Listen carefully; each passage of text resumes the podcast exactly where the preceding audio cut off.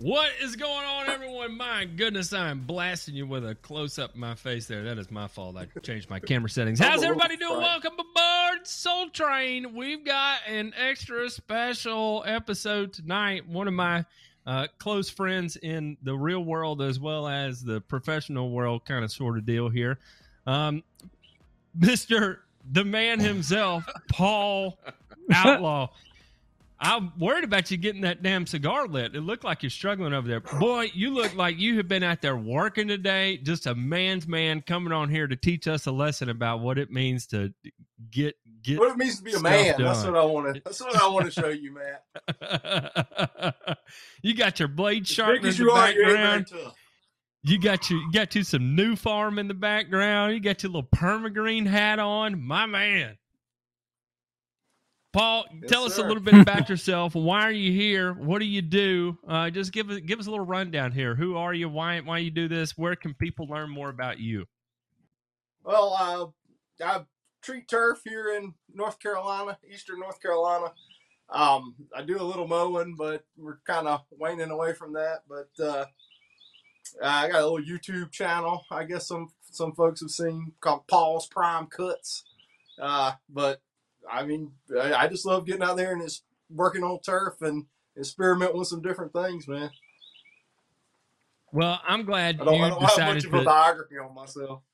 Well, it's good enough. That's good enough for government work, at least. Uh, shout out to J Pink for diagnosing all your uh, uh, technical issues that you ran into. Uh, I know he he he started to give me a rundown on what's been going on between your phone and Zoom and all this stuff and how he got it to all come together. But that that hey, that's a testament, J Pink, right there. You you deserve all the credit yeah, in the world for making this come together. If he get me on something this technological, he's doing good. I I, I am super technologically challenged. That's for certain. Well, uh, uh, and uh, along with Paul, we also have uh, our regular uh, host on. We have the man, the myth, the legend, Mister Green Doc himself. Ray, how are you this evening? I'm good, thank you. I'm real good today. good. You look great, Ray. Have you been exercising? No, uh, I I've just been how shall I say stuffing my face. That's good. Only you, Ray, have the uh, innate ability to stuff your face and continue to remain at your uh, trim and proper shape that you do. Uh, speaking of proper, we also have Mr. Ryan DeMay, the Sports Turf King, on. How are you, Mr. DeMay? I'm doing well, Matt. It's uh, it's raining here for the first time in a while. It's gonna warm up, so you know I got a feeling the grass, you know, between the the moisture and the heat and the mycelium and everything, it's going to be hotter, wetter, and whiter than the bed in the honeymoon suite here the next few days. So looking forward to that. That's what I'm talking about. Have you turned your air conditioner on yet this year? I'm just curious. I don't know a whole lot about Canada, so I thought I'd ask. Well, uh, you we just go outside. The, we go inside the igloo, and it's it's cool in there. I mean, yeah, we're good. And if we're not, Does we it, just drink a nice cold stone. Yeah, that's right. That's right. That's how yeah. you regulate your body temperature. A, a, keystone from time to time. By the way, uh, so people offline don't know, uh, uh, Mr. DeMay received a celebratory gift from um, uh, from J Pink. Being J Pink is the greatest host of all time. By the way, I just I need to go ahead and get that out there. Uh, whenever when, when you know my family up. now, we'll we'll go over to J. Shut up, J Pink. I'm talking nice about you. Here whenever we go over to his place he's the greatest host of all time i mean you just you can't you can't ask for a better host than he is uh, and uh, so it it is no surprise when uh, DeMay comes home one day and has over a hundred cans of Keystone sitting in his garage. You know what I mean? Because J Pink yeah. is the kind of guy that's going to have Instacart deliver you 15 cases of Keystone. Uh, so it, J Paint, you you you you serve great in life. You you're a, a damn good host on here, uh, and a and a technological producer. You got you got Paul's prime. I mean, what are you doing wrangling on these damn rednecks? The the real question is, Ryan, how many of those cans are left?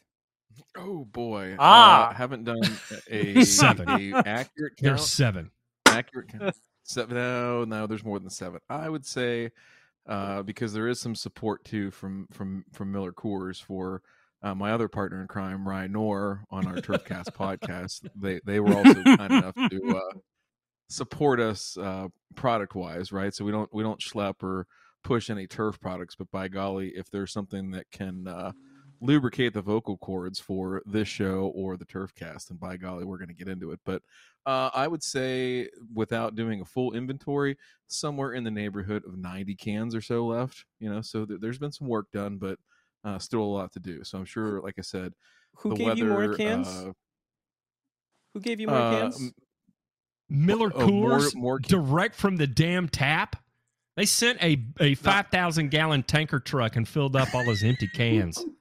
Yeah, there's an IBC tote of of uh, there's a 250 gallon tote of Keystone out there, room temp. You know, you got to chill it. But no, who sent me more cans? Uh, our producer, our uh, Emmy nominated producer.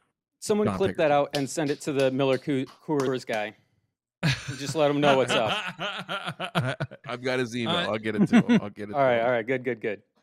Uh, speaking of non-product sponsors here, uh, it has not been officially all contract signed and all that, but we, it is. I think it's safe to go ahead and say that uh, we we are going to have a uh, a a show sponsor, and uh, that will be contributing a small piece of income for uh, Ray and Ryan and Jay Pink for taking their time out of their day to uh, waste as many hours as we end up wasting uh, but hopefully is at least some productive content for everybody watching at home.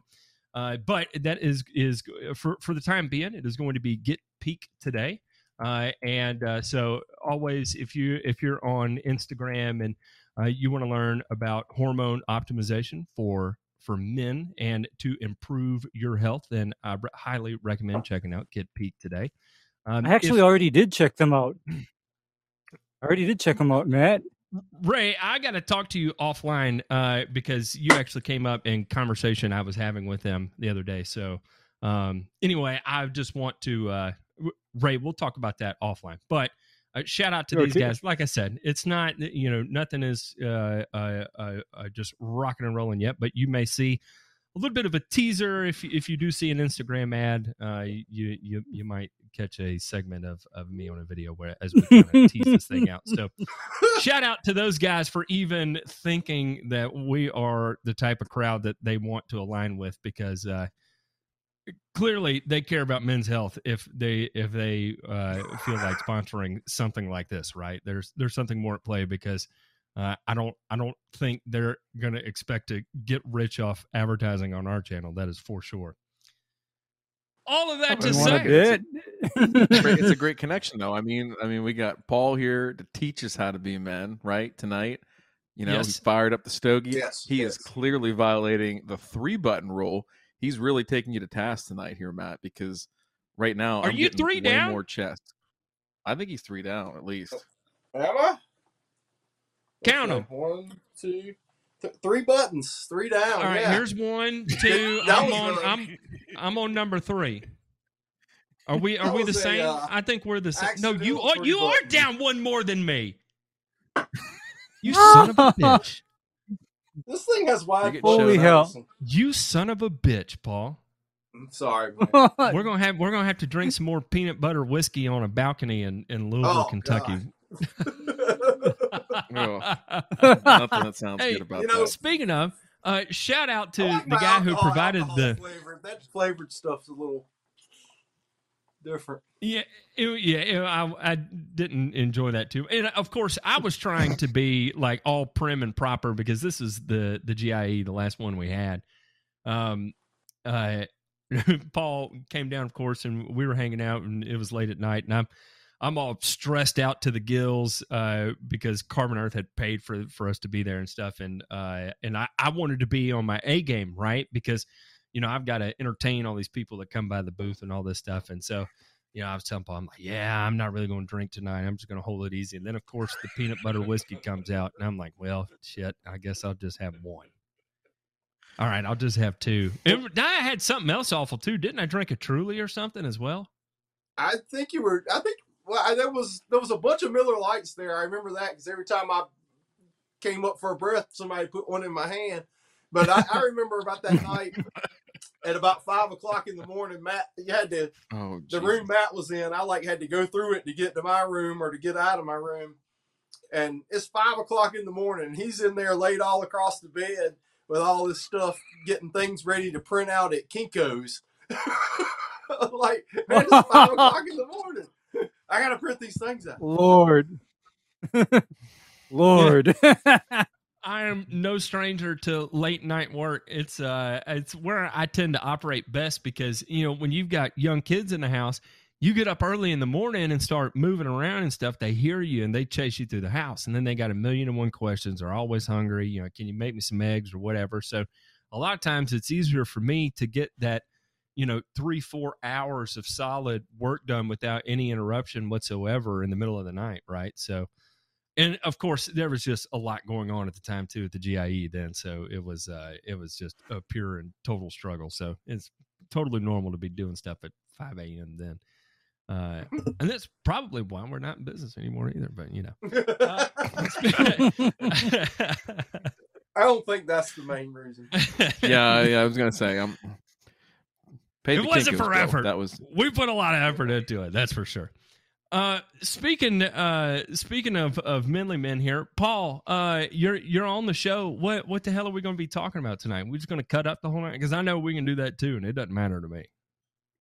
I'm not I going know. schedules. I, Oh I my! like the I like the old format you used to have where all you talked about was uh, weeds and weed control back in the day. Yeah, we can talk I- about weeds and weed control. It's my favorite. that. Shout out to my wife for coming to hang out. She's actually cheersing you, Paul. Uh, Sami, Sami wanted Oh, to give you a cheers. Thank you, Asami. Well, I oh, tried to text Matt today and request some uh, turn this mother out intro music, and I was hoping you could have like a uh, some choreographing to go with it, you know, a dance or something. But uh, he didn't respond, so I took that as a no. You texted the Uh, wrong yeah. person. that was a no. I started thinking about uh, a content strike or something that was going to be Mhm. going on there, and I was like, I'm, I'm not even. I'm not. And actually, I was kind of in a scramble because Borden was texting me a million miles an hour then too, and uh, so I was like, "Oh Lord, have mercy! I gotta, I gotta get after this." Uh, yeah, all right. So we'll, we'll talk about weeds and weed control. Any any particular place you want to start? Um, uh, I can. Uh, I- guess I'll I'll tell you at least the the what I have done here recently, just for grins and giggles to kind of kind of watch things. Uh, number one is I seeded a small patch of uh, Kentucky bluegrass in uh, in my front yard. I really don't have enough sunlight to grow Kentucky bluegrass, but I was like, hey, you know, spring in Knoxville, Tennessee, why not? Let's seed a little Kentucky bluegrass and see what happens. I did, and uh, about 10 days after germination, uh, what did I do? I went ahead and I lit it up with three way, right? And uh, and I can say without a doubt, a full rate of three way, an ounce and a half uh, per thousand, um, did not damage any of the Kentucky bluegrass. It looked it looked fine. Um, I did not see any any per- performance dip off. And now, granted, it has not been blazing hot here like it has been in the past, you know. But I was more so curious just how tolerant, um, because I see it with fescue too. You know, you you come in, you know, fescue's up just a just a hair of a of a plant, and you run three way on it. You don't, you know, it's it's fine. It just chews up, meets it up like no no big problem. I repeated that on Kentucky bluegrass to see if it would be the same. It appeared to be the same. Um, then in the back, of course, I did one of those um, one of those fun tank mixes, uh, that, you know, inspired by Ray and and carried out into my career, and I still do for fun now, which was a uh, a, a sulfentrazone uh, monument and three way application across the bay. Oh, and uh, dithiopyr in that tank mix. And I did it as a one and done. And I had to say, you know, one of the big things I had spraying so late this year, um, I waited till the, you know, the pond back there dried up. And uh, spraying so late, I was eat up with buttonweed already. I mean, there was a significant amount of buttonweed. And that tank mix took care of every bit of that uh, uh, buttonweed. And I was real impressed with that. I think you need That's, that's some awesome. warm weather. You need some warm weather in order for those products to even work for you because I've had some really junk things happen to me spring when it wasn't warm enough. Like weeds wouldn't die. And I've had to come back and do things like uh, light it up with uh, pound and a half 2,4-D ester and, uh, you know, the quarter pound dicamba with second application of uh, sulfentrazone just to get things to, you know, go down and die. And I normally don't ever apply that much herbicide to a lawn at one time. I just don't do it. Uh, and uh, I'll kind of stop you there and segue you into this here. Uh, uh, Jeremy Benson has asked a couple times here over in the chat. I just happened to look at. Sorry, this isn't one of those where I typically pay attention to the chat a whole lot, but I'm looking over here, and uh, and he's he's wigged out about zoysia and his Bermuda grass in Northwest Alabama. Um, and I'll I'll tell you that uh, this is a, a, a a pretty a pretty simple fix here. It's not it's not overly difficult to to get rid of. I know uh, Ray, your favorite tank mix on that is uh, low rate of of Pylex and ethofumesate. Is that it? Actually, on if I'm trying to remove zoysia from Bermuda, I love tenacity and Sencor. Mm, tenacity and okay. and it, you apply it at like four ounces tenacity, four ounces Sencor per acre, and you keep on lighting it up at 21 to 30 day intervals. Just keep on hitting it. Uh, but if you have zoysia growing, what that tells me is you're kind of on the dry side and your NPK is a little bit on the low end. Zoysia should not overpower Bermuda unless you're starving or drying out Bermuda. I'll give you one caveat to the transition zone is um, completely irrigation aside, it is very unpredictable in terms of which year which grass type is going to be more dominant. You kind of it's like some years will go by and you can run just a straight up aggressive Bermuda program on it, you know, where you're you're out there and you're slamming it with with nitrogen and doing everything you shouldn't be doing and for whatever reason the zoysia is tolerant of it and it just is is continuing to chooch on and it is making some serious uh, infiltration into your into your uh, uh, lawn and then other years where uh, you you may be taking things easy. Uh, all of a sudden, the Bermuda grass seems to to just move in and take over things and and keep everything fresh and square, and and the Bermuda looks lovely uh, overtaking the zoysia grass. And I think a lot of that has to do too, especially on years where uh, the the zoysia tends to be more disease prone. Uh, you know, the Bermuda is there to fill that void very quickly, right? And so I think yep. that's why, you know, a lot of people would ask me, you know, should I, um, you know, which which one should I go with? You know, I got both growing in my yard. Which one should I go with? Or it can can the Bermuda is the Bermuda eventually going to take over the zoysia, or is the zoysia eventually going to take over the Bermuda? And in my experience, and again, my experience is not gospel by any stretch of means of the imagination, but what from I have observed is it's very um, unpredictable, and it is a give and take relationship where just some years uh, it, the Bermuda does better, and other years the zoysia does better, and there's n- no real predictable rhyme or reason. I'm sure maybe if I kept uh, intensive notes on individual properties, I may notice a trend, but uh, I wasn't too keen on doing that. I would I would just tend to follow my eyes. Uh, uh, Paul, do you see that a lot in North Carolina too? Kind oh, of that, that God, give and take. There is, I mean, the yards that we've been working on a long time to try to make one type of turf, you know, they're one type of turf, but so many yards you go to the, for, for the first time are. I got some zoysia over here, some Bermuda over here, lots of centipede over there, and there's some fescue in the back. Jeez. but I, usually on those yards, I'll eh, depending on how much centipede or zoysia is in them, I will try to uh, spray herbicides on them like their centipede to keep from blowing this centipede up at one time and fertilize them like their Bermuda. And sometimes the centipede will just kind of pull back and decline because all the nitrogen and go away. And sometimes it'll just get like it's the Hulk, man. It'll just take off and run all over it. So I mean, yeah, we we see all kinds of mixed yards here. Because uh, that's interesting, Paul. Because I had dealings with a mixed up centipede, zoysia, and St. Augustine lawn, and I deliberately smoked the zoysia and St. Augustine in that lawn and kept it 100% centipede.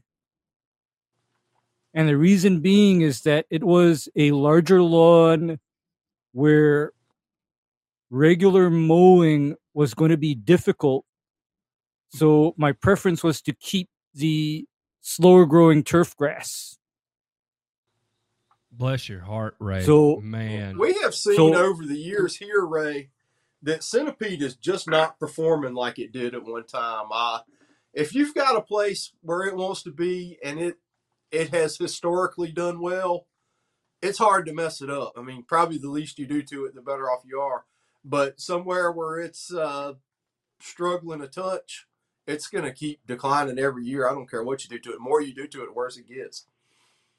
that's that's right. And the side, and uh, here quit growing it. okay, because I I know centipede is the grass that needs to have its environmental niche, and if centipede is where it's not happy, that's when I actually tell people scrap it and go with something like St. Augustine. Just scrap it. I mean, don't fight with it. Likewise, I tell people if their zoysia's not happy, lose it. Just lose it. Don't have it. Because uh because the thing is is that otherwise I have lawns that go through fungicides and nematicides like nobody's business because they're basically zoysia where it's not happy. Mhm. Yeah, I could I could see that. Well, I think a lot of the problems here too with centipede is in the seventies, eighties, centipede was to everybody the greatest grass in the world, and that's what you had to have in your yard. And so back Mhm. 20, 40, 30 years ago, they put this centipede in the yard and trees have matured. Uh, people have done different stuff to the yard. The TruGreen here hammers uh, centipede with 2,4-D. So they've they've they've killed a lot of centipede, but just uh, you know, just not going to perform in the shade, and it's not going to perform when you dump the wrong things on it. So I, I think a lot of it is just people have have murdered it over the years, and the environment has changed on it. Okay. Okay. That that that makes total sense uh because to me it's uh yeah, it's a matter of what you do or don't do to it and shading is a factor, but even like here Zoysia was pushed as the magic grass because about 40 years ago, we started having a take-all patch epidemic that killed all of the Tifgreen here in Hawaii. So the fast answer was resod or sprig everything with zoysia. However, fast forward to now, I guess the uh, nematodes found the zoysia, so that's another roller coaster dealing with that. So there's no such thing as a magic grass. No, There's no such thing. yeah, we- we've had uh, th- there's getting more and more zoysia here. Um, I think the people that are moving away from centipede are trying zoysia. Uh, some have done the the Raleigh uh, variant of St. Augustine, and that that one is not all that successful either. That's another one that if it if it's found a place where it's performed over the years, it's usually going to do okay if you just feed it a little bit and can keep the fungus out of it. But I, I've got one that's on a north facing slope, and it's Mm-hmm. that that St. Augustine. I, I it, out, it kills just huge patches of it in the winter, and I spend the whole summer growing it back in, and then you know by August it's looking good again, and then over the winter it it, it dies again. I, I, told them they're going to keep fighting that. I mean, it's just not really going to work there. And they're like, ah, just keep doing it. I'm like, okay, keep doing it. Yeah, because uh, I I I have ones where I tell them whoever sold you this, uh, you know, twenty thousand dollars worth of zoysia sod needs to be brought back here to see what kind of damage and destruction they've wrought. And just so that you know, Paul, twenty thousand dollars worth of zoysia sod is about hmm, five thousand dollars here. I mean, it's five thousand square feet, not including installation.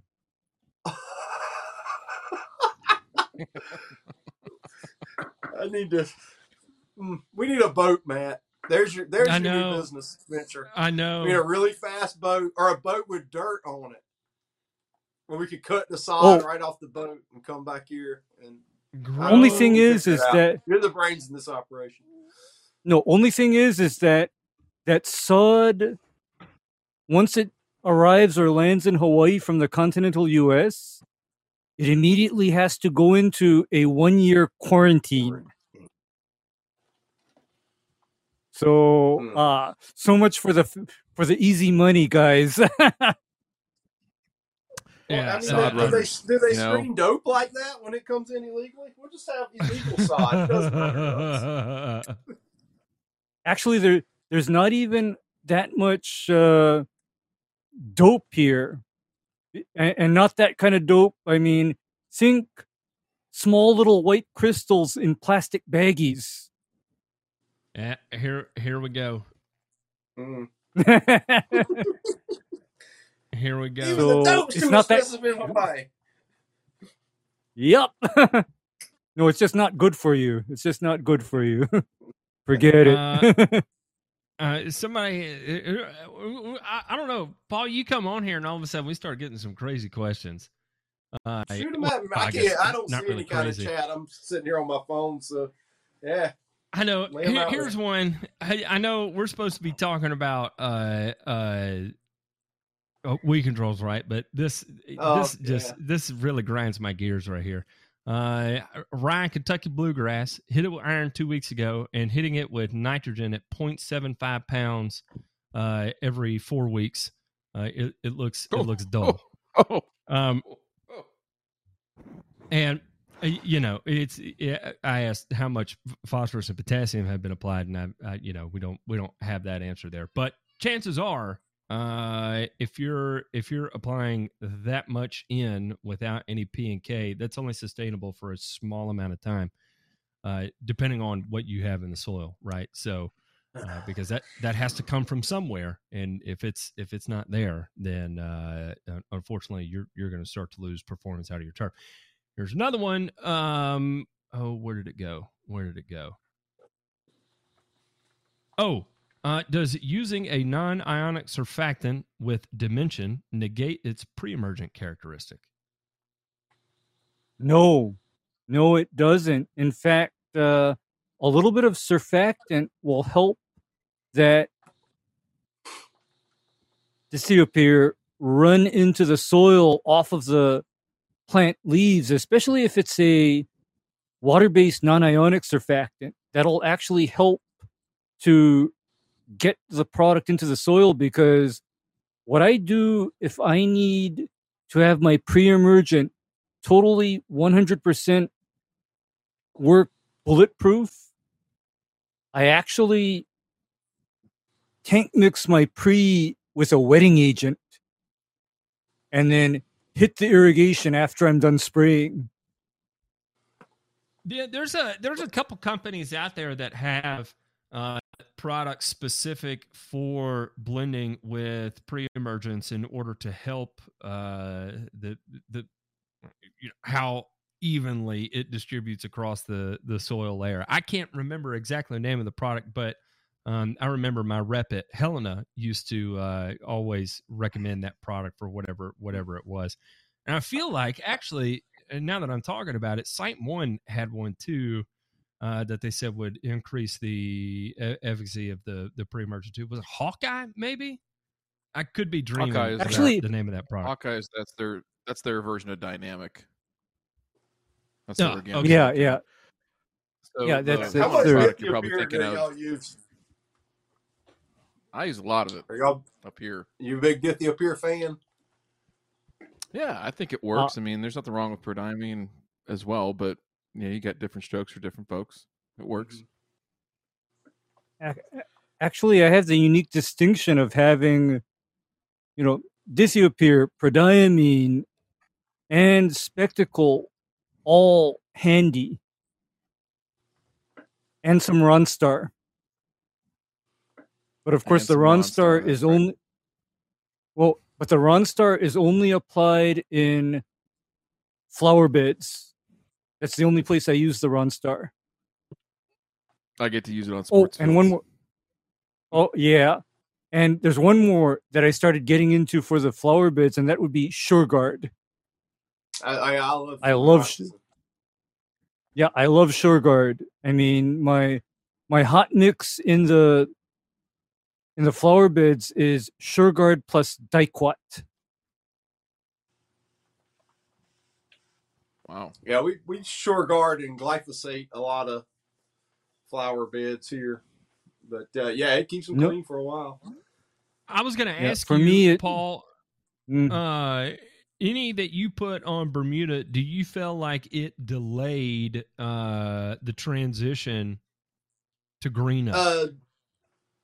No, what delayed the transition to green up this year was the weather. Uh, if if uh, if they were irrigated lawns and I did the because uh, I, I got most of the Bermuda with the Sureguard and glyphosate or Sureguard and glufosinate, uh, I'll I'll alternate those year to year to knock down on glyphosate resistance. Uh, but uh, I, I, wouldn't say it delayed the green up, but our Bermuda green up this year is ridiculously delayed. Our warm season grass looks like Fido's rear end right now. It is awful. Um, we had, if it's not irrigated, if it's irrigated, it's it's hanging in there. But uh, hell, we had a frost in May, and then right after the frost, it turned. Uh, hell, I don't think it's rained since that frost until now. So I mean, we had severe drought. We had temperatures climbing up in the 90s for a couple of weeks, and then this past week it over the weekend it dropped back down into where it was almost 40s at night and we, we just have gotten rain here where i'm at today and i, I mean we went weeks without rain so the, the warm season grass looks awful right now yeah, I it, you know we're going through the same same thing here. Finally, when we I guess we got rain uh, a week or so ago, and that was when um, it started to everything started to kind of flush out here in in terms of uh, appearance on warm season turf. Uh, but heaven forbid, you know, it catches a little bit of shade, um, it, especially, if it's you know northern shade, right? Um, it is just boy, still, still has not fully come out of dormancy yet. Um, right. So you know, right there with you. I think we've been just a hair bit warmer than you have up to this point because when that cold spell came through for us, uh, we got what was it, J Pink? We got down into the fifties, I think. I think we were in the upper fifties, as cool as it got. But it, I mean, it was cold. Like it yeah. was legit cold. Yeah, uh, we, we last week Friday it was ninety degrees. Saturday it was in the fifties. Craziest yep. weather ever. Yeah. That's insane. It's been a, yeah. You know, it's been a weird but spring. The, back to the Sureguard. Uh, it, it's a it, it's a great pre-emergent to go with on your Bermuda grass because it's a non-root pruner. Uh, it, it, seems to have pretty good control on a lot of things right now, and that that wintertime application with the Sureguard and the non-selective, man, it is I, the Bermuda's clean right now. Some of some of it's still brown, but it's clean. But it's not brown because of the Sureguard. But I'm hopefully after this week we'll be we'll be turning it all green. But I, I've been out and fertilized a lot of it just in anticipation of this rain, waiting for it to come out. Yeah, you know, and I, I've just I've seen in the past where I've you know poorly timed a glyphosate application, and you know I'll have a yard that is uh, eighty percent dormant when you know a yard next door will be eighty percent out of dormancy, and the only difference was that ill-timed uh, late high rate of glyphosate. You know, you know what I mean. Right. But if if you know, you would you would definitely pick up. I, I mean, I've I've done that with lots of stuff. Uh, I sprayed atrazine on some dormant Bermuda before and it might have been ready at Fourth of July. But uh, uh, Manor, uh, if you hit so, some hard at the wrong time with Manor when it's trying to transition, you'll you'll set it way back. Uh, and uh, Monument. Uh, I kind of we'll Mon- switch over to cool season real quick. H- hang on, Ray. Uh, someone was asking about PGRs on fescue. Um, Paul, what are are have you? Did you put any PGR on fescue this year? Did you use Anew on any of your fescue? I, I did. I did. I really that that application is awesome. Actually, it should be mandatory for tall fescue in the spring. Uh, I don't. I, am I'm, I'm going to continue to uh, regulate my bent grass into the summer and and feed it pretty heavy, but uh, I'm my fescue I, once we get into fungus season, I, I don't regulate it anymore. Uh, but in the spring, for nothing else, it's worth the price of admission to regulate that stuff just because it, it just puts the brakes on that crazy surge growth and the turf look. Because, you know, in the spring, it's nothing to uh, come back after a week and the stuff is 24 inches tall. and I mean, especially yep. if it's rained a lot. And we're, we're just not getting that with, with the new, and it, it just looks so much stouter and healthier and thicker because it's not using that energy to shoot that grass straight up, and it it it does uh it does a varying job on knocking Poa trivialis back. I, I can spray it on one yard and it'll turn the Poa trivialis brown and make it. Uh, but I mean, it still looks like crap because you got a big brown dead looking wad in the yard. But Poa annua, it it it'll take Poa. I mean, it, it it doesn't kill it, kill it. I mean, it's coming back next year, all that kind of stuff. But it's the best tool I found to suppress that Poa annua where it's not visible in a fescue yard. It, it's amazing. Does it um, stop the seed head uh, formation on the on the Poa annua? It, it's, it's not labeled to suppress a seed head ray, but it you don't see. I mean, where you don't see the flowering, if you get it, if you time it out right, if you get it early enough before they start flowering, you'll never see them mm-hmm. basically. But if you wait because till the, they're mature, it looks like you've hit them with a herbicide. They'll brown out on the top, and carcasses will be sitting up there, basically. Right. And and they'll right. eventually go away. So it's so it's like it uh, just keeps it so short that it's no longer sticking up in your face. That's basically exactly. what the Annua is doing. All right. Exactly. And the you just know, the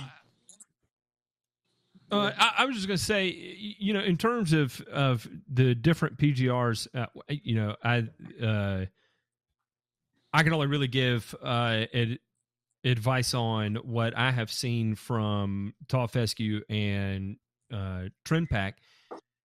I've never had a successful uh, spring PGR program with T-Nex unless you are getting out there really early, like really early, and get and letting it come out of uh, regulation really early as well too, prior to disease season.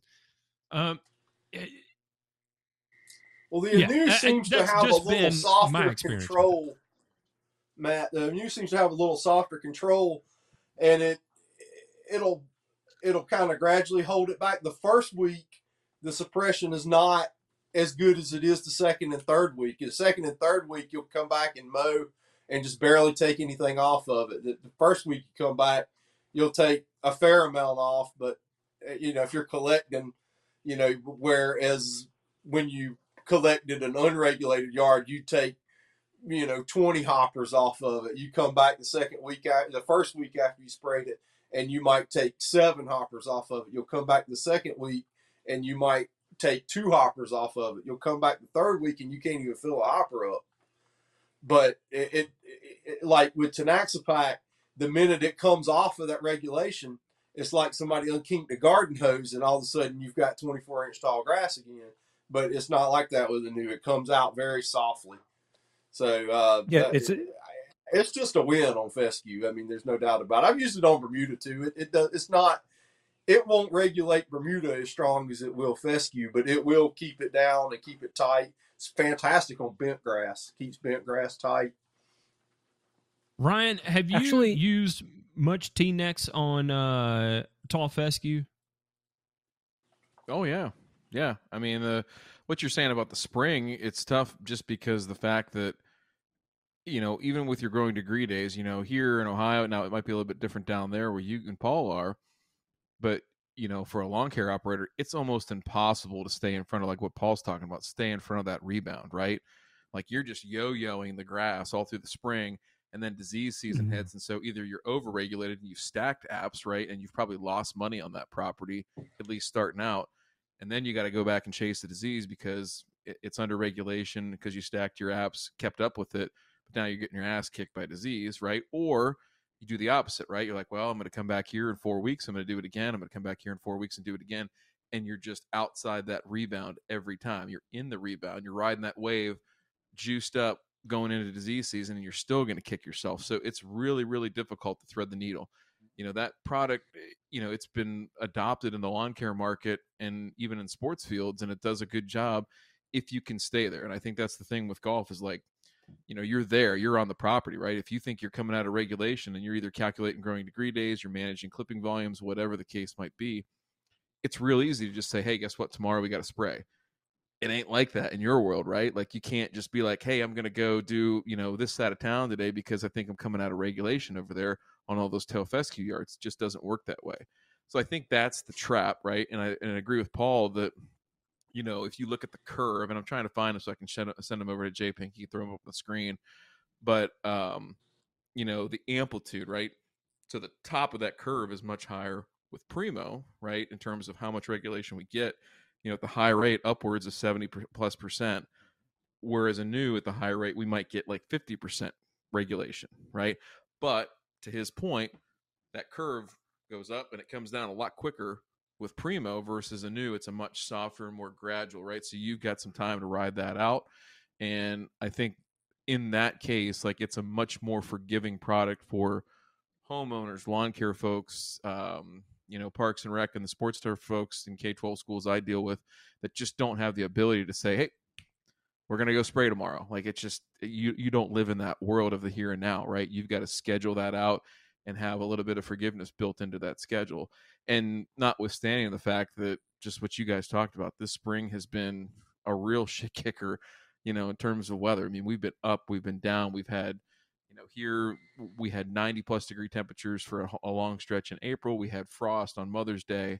You know, it's been all over the map. So I think any anybody's going to look like a fool this spring in terms of, you know, what's the old Mike Tyson quote? Everybody's got a plan until they get punched in the mouth this you know it hasn't mm-hmm. been a mm-hmm. punch in the mouth but it's just been like you know okay i'm expecting you know i'm going to apply this product at this time and i'm going to get this result because the weather should be you know x y and z hasn't come to pass right so i think that is you know if you're a lawn care operator now anywhere from the mid south all the way clear up here to the midwest it's all about okay I know what I was planning on doing, and I know what I plan for the turf to be like right now. But I really do need to assess, especially properties that you have prior history on, is looking at okay, my worst ones. Like, where am I really at right now on my worst properties? You know, what's the worst thing can happen, and let's go ahead and reforecast and recalibrate on what we're going to do for the next three months because it's going to be critical, right?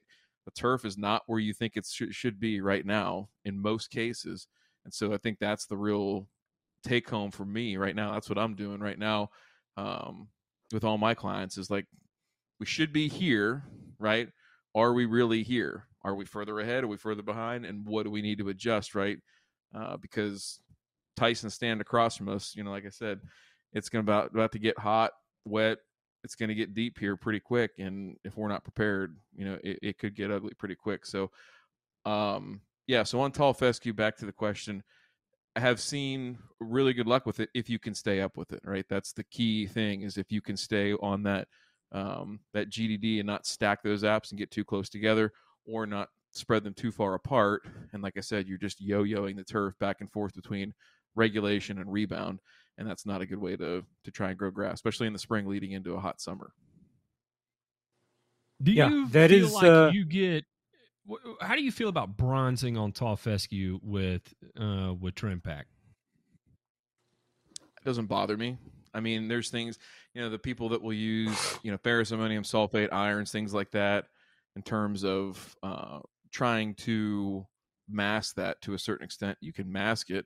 I mean, honestly, some of the things we've done on certain athletic fields here for spring play, like we were really trying to control mowing and keep that playability up, and we're afraid of any of that bronzing. We won't even use anything like iron to try and trick the grass. We'll just use paint. I mean, we'll go ahead and, and cut some paint in there try and give us some good color um, and maintain that and not really worry about it because one it doesn't affect us uh, physiologically in the plant like we don't have any negative effects from that notwithstanding the fact that we also get that darkened color so we're drawing down some more heat and we usually see some uh, improved effects right from that that part of it so it doesn't bother me i mean the thing that scares me more and I, i've seen some bad stuff happen and i know you played around with it last year is paclo if you bronze some stuff with Mhm. Paclo, like if you get a little bit of frost or even some cold temps with Paclo, and your bronze bronze might turn to straw real quick. Like you ain't gonna kill it, but it's gonna be really, really, really unhappy for a long time. And if you, if any of y'all have ever worked at the golf courses on cool season, and ever had the uh, distinct pleasure to use Embark, mefluidide, that's some fun stuff to play with. You can't even buy that stuff anymore, but that was for seed head suppression. I'm not kidding you. You could spray greens, you'd have zero seed heads. I mean, like almost nothing. But However, go, go mow greens. However, you could go mow greens for 30 to 40 days in the spring, and you could not change your baskets on your greens mower for those 30 or 40 days. You could just let it ride. That you'd have dust, you know, in the bottom of the buckets. That'd be it. There would be no growth whatsoever, like none. So, yeah, Yep. I mean, growth regulators in the spring are an interesting proposition. I love Paul's approach. I think it's a fantastic way, especially in his uh, area, right? Where the one thing he mentioned there that is undersold on this is the pre-stress conditioning, right? So this is this was the selling point years and years ago to golf course supers with uh, Trinexapac, um, particularly on bent grass, and really it translates over to any cool season grass um, across the board. Is the fact that in spring, the energy consumption that you're going through. So right, so we we look at that growth curve of roots, right? We've got big roots that are coming into spring, right? And we're in a root development period. We're going to chew through all that in the summertime, right? So anything that we can do to not force growth with excess nitrogen, to not consume extra, extra carbohydrates, right, in the springtime, that's going to preserve roots. And really, that's all you're living by and living on in the summertime, right? It's just roots. You know, the top growth and whatever you have up on top is a direct reflection of how well you did the previous fall and cool season going in through the winter into the following spring, right? That's a direct reflection. Summer is just showtime. That's what we always say. Growing season starts on Labor Day for cool season grass, and showtime is summertime, June, July, and August. And you'll see how good you did in those preceding six to eight months. And so, like I said, I love his approach where he's trying to do everything he can, Paul, you know, to and I think that's what it's after. You know, like you said, suppressing growth, so you're not going through that big surge, right? And that's a pain in the butt if you're a mowing contractor. But not withstanding. Right, because I mean, all that energy is burning, shooting that huge top growth out, is putting it down in the roots. So, I, I- Exactly. it's the, the it's just a win-win application. It's got so many pluses to it, and then the POA control is just a that's what that's what's so sexy to most people, but that's just the extra to me. I, I'm more it interested is. in how it's uh, preparing me for that. It's well, one is keeping me from mauling that grass with a horrible mow if I'm the one mowing it, or if other guys are mowing. And the other mowing companies that mow the ones I tend, I don't. even, Uh, I don't even want to get into all that. Some of them are great, and some of them, yeah, need to go see if they can get a job at Greeter at Walmart or something. But uh, Yep. that there is nothing bad about that uh, Anew application on fescue in the spring for at least two months worth of it just to get you through that that horrible surge growth time and then then have it where when you're going, you want it. I won't mind to fall. It'll last three to four weeks, and on the time that last application where it's falling off of that fourth week on May fifteenth. Yeah, and here it's probably about two weeks, three weeks later, and you're dead on. That's that's about the timing. And same thing. I'll, I'll say this real quick too, Ray, before you jump in here is Kentucky bluegrass, same deal. You know, in the the added, uh, you know, energy suck that you have there is seed head, right? So when when our Kentucky bluegrass starts to seed, that is a huge suck of energy, and that's also a good kind of pinpoint time to go ahead and if you're trying to time up that spring nitrogen application and again it's different in lawn care but if it were me i'd be loading all that stuff up in the fall right? And i'm i'm going to be liquid only you know small small um, rates early in the spring just to kind of bump things along but first granule application is not going down until i begin to see seed heads right? And if i'm under a good growth regulation program then i know that one come out on rebound and the grass is going to want to want to try and grow a little bit but if there's no fertilizer there i'm going to be screwed. So it's a good time to kind of balance out your NAPs right to target that rebound and get yourself into summer so you're not juiced up but you're healthy. You're healthy and you have a good root system and so that's it's a delicate balance and especially in a year like this you could look like an asshole real easy. I, I'm, I'm sure i'll have several places that i'll look like an asshole there's no doubt where you know you missed it you know by a week or a few days and it's just it's that slim sometimes if you're trying to manage on the edge but i don't know ray what do you think? I mean it's uh cool season's a different world but you know a lot about it. What do you think about what we're talking about? Well i totally agree with the idea and the practice of diverting energy back into the roots because i do the same thing because i don't necessarily fight temperatures so much as I fight shade. And with mm-hmm. PGR, what happens when you try to grow a warm season grass and it's not getting enough sun? The PGR just helps me tremendously because the grass stops stretching out, trying to get sun that it's not going to get, and it's not burning up energy, making that tall lanky top growth. So what I do with the lawns that are, you know, shaded is I use Anew on them and then I also add two different PGRs to the Anew to basically maintain them on the equivalent of at least 400 GDD worth of regulation. And in my area, 400 GDD is like 30 days. 400, man. Yeah, you can ride that out cameras. a little bit longer out there. Whose camera's out? Yeah. For, oh, Matthew. Yeah. Matt, yeah. Oh, yeah. 400. It saw that. It, it, yeah. It violated you for that third button rule. Yep, yep. But, but you're, about, you're about two buttons away from yeah. uh, I, was gonna say you're two buttons away from that happy trail, dog. I'm back. I'm back. I'm back. I don't. I yeah, no there he is. Is left on this battery. See, I was the one that was supposed to I fall out due to technical difficulties. Oh, it's all right. But, I'll hang uh, down here in the darkness. I don't mind. Yeah, but what but what I do is I use different, you know, ratios of the uh, three PGRs because in warm season grass, Anew kicks in quickly, but it also comes out of regulation really fast.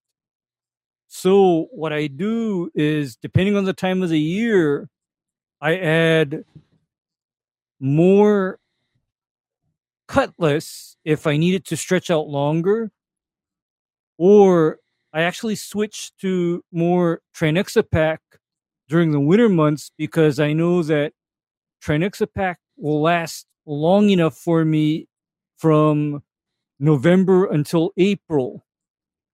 So what I'm doing is I'm basically taking advantage of how the cooler temperatures are already slowing down the grass, but at the same time I still need the regulation to keep the grass from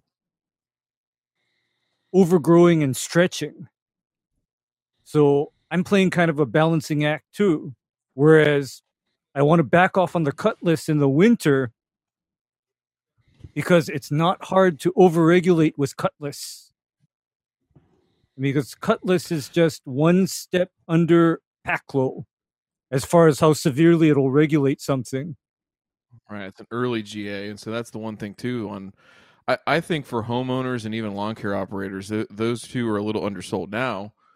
When I say that, meaning Anew and flurprimidol or Cutless, right? Because they're they're so forgiving in terms of the amplitude and the length of their response and their growth regulation properties, right? That being mm-hmm. said, you can get yourself into problems. So, like you know, in Paul's case, right? If you don't know how much Poa annua is in that yard, you could have a problem. you know, and we've seen this with with mm-hmm. golf course superintendents, especially. We've seen this with sports field managers, where you go in there and you think, ah, what? Yeah, maybe ten percent. You know, this is what I see. But down in that canopy, Neil it with is another is yeah. another 15 20 percent and you go out there and you spray that shit and it is like oh boy oh boy. You know you're if, if you're on because... a if you're on a on a sports field it's it's hey we got any ryegrass back there? Let's go ahead and pre-germ that and get that out there like now. No yeah because uh true or false uh ryan Cutless's main selling point is to smoke poa on yeah, a golf green that's or on a golf green it's it's very strong as a as a poa suppressant right? And the whole point just like another right? Early GA or a class two class class two? Yeah class two uh class two, class is, two yes. Yep is um yeah the same as as uh, Paclo right? Is that you get that suppression mm-hmm. factor and it's just like Paul said like the whole point and this is why it's tough in fescue lawns and this is probably Paul why you see the stuff just come back like the prize fighter you know going back to the Mike Tyson thing. You eight count that guy he's going to get up and just wail on your ass, right? Like he ain't gonna care. And that's what Poa is. But with creeping grasses, right? So if we've got, you know, Kentucky bluegrass with rhizomes, if we've got bentgrass with stolons, or some other grass that can compete, the whole idea is is uses the heat of the summer with those products, right? So that you ding them up so hard that they have no ability, zero ability to compete, and then you push your desirable grasses. So I think there's some, you know, there's some upside and some downside with those. Now, the other downside too, from a lawn care operator homeowner's perspective, is cost. Like they're not cheap. Paclo's cheap, but man, uh, that's that's one that I would be very, very uh, restrained with if I was thinking about this as a homeowner or even a lawn care operator, because there's another host of issues with that and the way that it, it attacks um, Poa annua right? So POA is in the same family as Poa pratensis, Kentucky bluegrass, and I've seen this firsthand. I've smoked some Kentucky bluegrass, right, with uh, Trimmit or paclobutrazol, right? So I, I can remember uh, one of the, the last golf course I worked on. We had brand new golf course T tops were bent grass, and that's what we were spraying. That was our target, but we had sodded perimeters, like they had sodded two strips of um, sod right around the T tops just for erosion control and stuff like that, seeded outside of that with some different cultivars.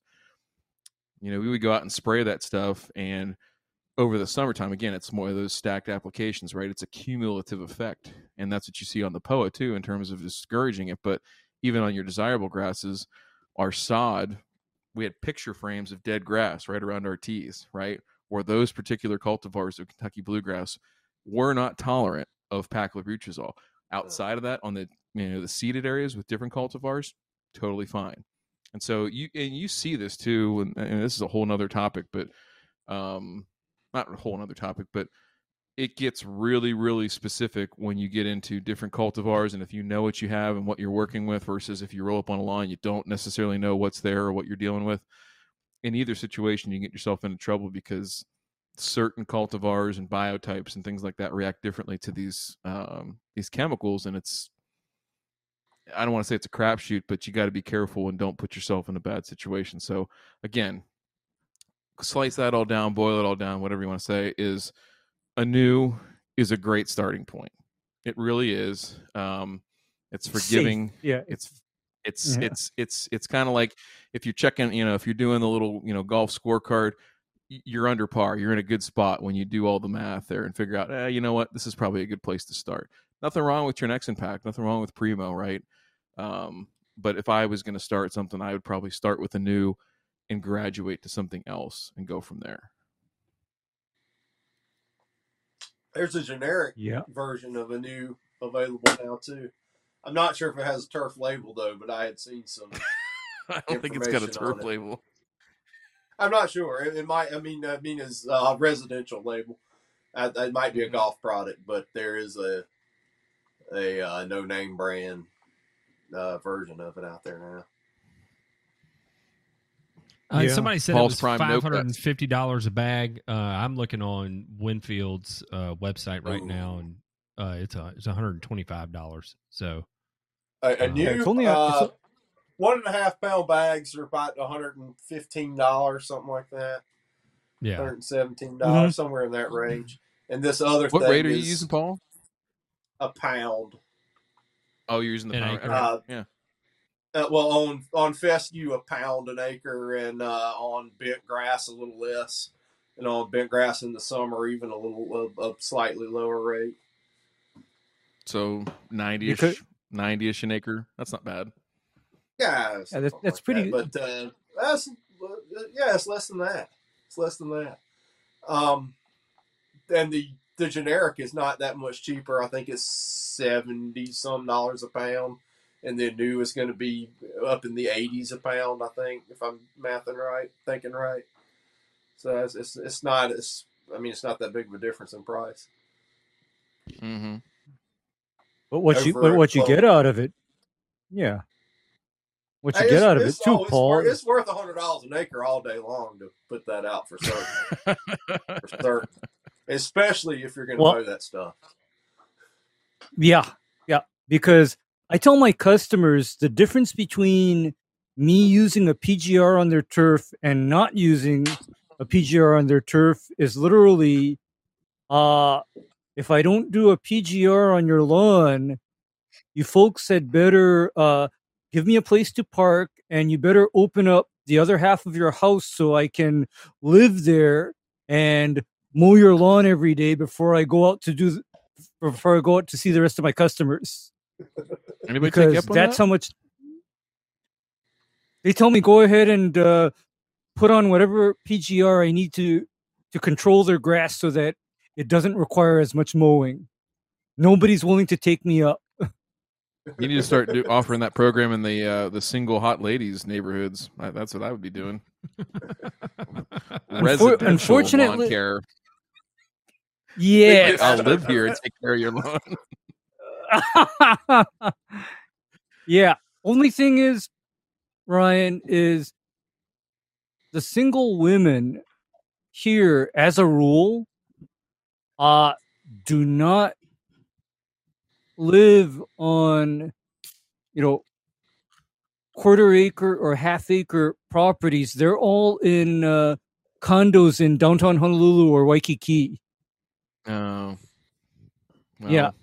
a man, And, can- man can and dream. so, My yeah, man can man can dream yeah because uh usually uh the hot women also have the middle age to elderly husband with them and uh i don't want to make the six o'clock news not for that not for that Those dudes don't know how Something strong your a lot back of is. people are something that a lot of people are probably gearing up to experience is uh, fungicide applications. I know here now that we're we're finally starting to get the humidity up and a little moisture and all. I don't I don't feel like we had very much pressure as usual in May. We had some hot weather, but the, the air was super dry, and I think I think you get I think you get more problems on the brown patch front when you have that humidity in the air versus just a rain. I don't I don't I don't really see huge problems after just a rain event and then drying out. It's more when you have that prolonged humidity here, and I I feel like that's that's coming this time anyway. But uh, what are what are you guys' thoughts on some of your fungicide strategies for tall fescue? okay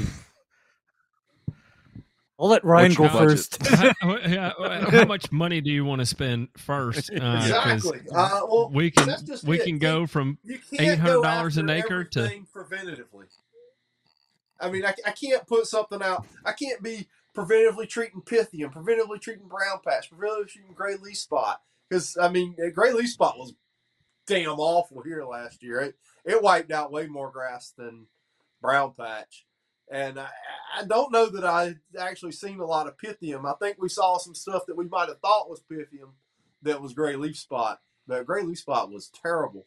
And I, I, I think I've got a plan for that laid out this year. But I mean, I, I can't go preventively spraying for, you know, Pythium, brown patch, and gray leaf spot because it's all going to take a little something different. And so, I mean, the, the budget is. Well, so here's here's what you got to decide. Use what's what's what's the baddest MFR you're going to deal with, right? What do you not want to have to explain to a customer? Is it the gray leaf spot damage, the pythium damage, or the brown patch damage? That's number one, because you're going to have to lay out for somebody. Not you know, it's all about expectation setting, and I get it. Like people want it perfect, and they don't want to pay a dime, right? Extra. But if you you the professional down there, what is your biggest issue, worry, concern, right, between those three, right? Right. Well, I feel like our, I mean, brown patch is going to be around, but I feel like our newer cultivars we're selecting and I've, are, are more brown patch resistant than ever. But I'm still mm-hmm. going to have to treat for that because the pressure is off the rails here. So my mm-hmm. strategy this year is I'm I'm probably well in May. I went out with a straight DMI at full rate.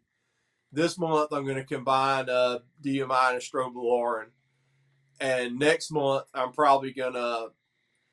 I'm either going to combine DMI, strobilurin, and something like a Cleary's uh, to uh, maybe get in because I usually don't see the gray leaf spot till later in the summer. So I mean that that's kind of kind of how I'm going to try to roll with that. Yeah, Gray leaf spot maybe, is uh, is kind of creeping up in the September to October timeframe, isn't it? I was reading yeah. the NC State turf file on it, and I think I think that was when y'all were having the big issue. It was it was like it was uh, really. We started seeing the damage in the. We started seeing some grass start to show signs in late late late July, and really serious damage on toward the end of August, first part of September, which was kind of a blessing because it was getting sort of time to reseed. We didn't reseed them until October this year, like mid. I mean, we started a little toward the second week of October, maybe, and finished up the first week of November, something like that. But uh, and, and had a had a back to weather had a terrible season seeding season. The reseeds looked terrible all, all, winter. They looked terrible, and it rained all winter. It was cool all winter, and they looked awful. And uh, yeah. I came through with the first fertility round uh, for preparing for spring, and they all just took off. Like all of them were tens. They looked amazing, and now they're drying up. yeah. You know, Paul, uh, what I don't see in your your program is what I know as the SDHI fungicides. Because if you're Dexterous, yeah.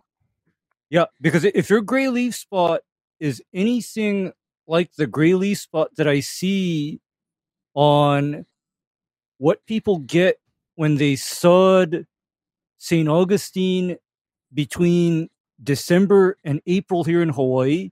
Because you know what happens to St. Augustine that gets sodded at that time of the year? The sod rots down to the yeah no the, and the sod gets rotten down to the ground with gray leaf spot. The gray leaf spot just comes in and kills it. So what I do to in that case is even preventatively, I'll apply a gallon of something called Exteris Stress Guard per acre to something like that. And that will even curatively control gray leaf spot. And that is not a cost prohibitive application because a gallon of Exteris is only about a hundred dollars per acre. That's So, not a real in that class, horrible cost. highlight some of the other names you'll hear there: Xzemplar, uh, Lexicon, uh, ProStar, uh, Callista, Kabu- Ka- uh, Kabuto. Uh, all of those are the uh, the uh, SDHI fungicides. SDHIs. So yeah, I'd look at I'd look at Paul uh, Velista for sure. It's you know if i- i- Exteris is one that um, you're you're combining a Strobe with an SDHI. It's also got the stress guard pigment thing in there, so like you get a little you know feel good of of getting some green color out there with it, right? It's it's pretty good. So at the rate Ray's mentioning, yeah, I'm I'm just checking the math here real quick on a hundred bucks. Yeah, so you're 115 bucks an acre uh, at the low rate, 230 at the high rate. So um, a fantastic product just because you're getting kind of the best of both worlds there with an SDHI and a Strobe in one package, right? So then So I could just um, run that alone and don't have to run anything side by side. You don't have to run- that yep. the later summer applications.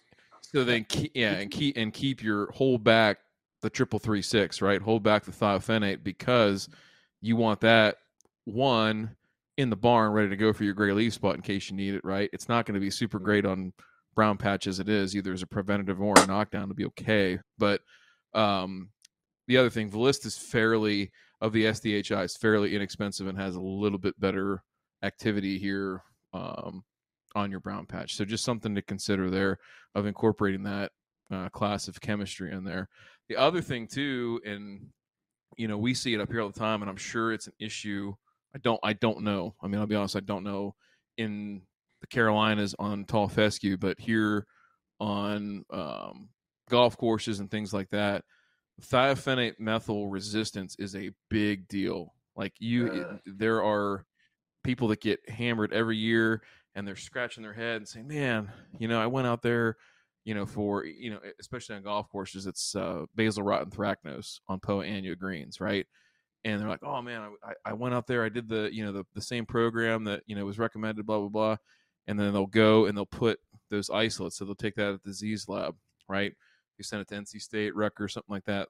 They'll isolate it out and they'll put yours against an, an untreated check, right? And they'll put um, the thiophanate in there with it, and you'll see the stuff that is on your thiophanate resistant turf just blow up, right? It'll blow up with mycelium and, and uh, fruiting structures of that fungus, whereas the other stuff won't. That's not resistant to it. So it is a big deal, and I know that with it being a crutch and a go-to for a lot of folks down there, it could be that even if if it's a lawn that you haven't treated before, you roll up on there and somebody has just went hog wild with it for years and years and years, it definitely could be an issue. And so I always caution people of, you know, if you've got a lawn that's been a problem like that, particularly with, um, you know, whether it be gray leaf spot or something like that, Any kind Just- of disease. it's Yeah. it's it's worth sending over there to, to Kerns and the boys over there at NC State and just saying, hey, can you check this right? Like it, it, it's worth the you know a couple hundred bucks that that's going to cost you in terms of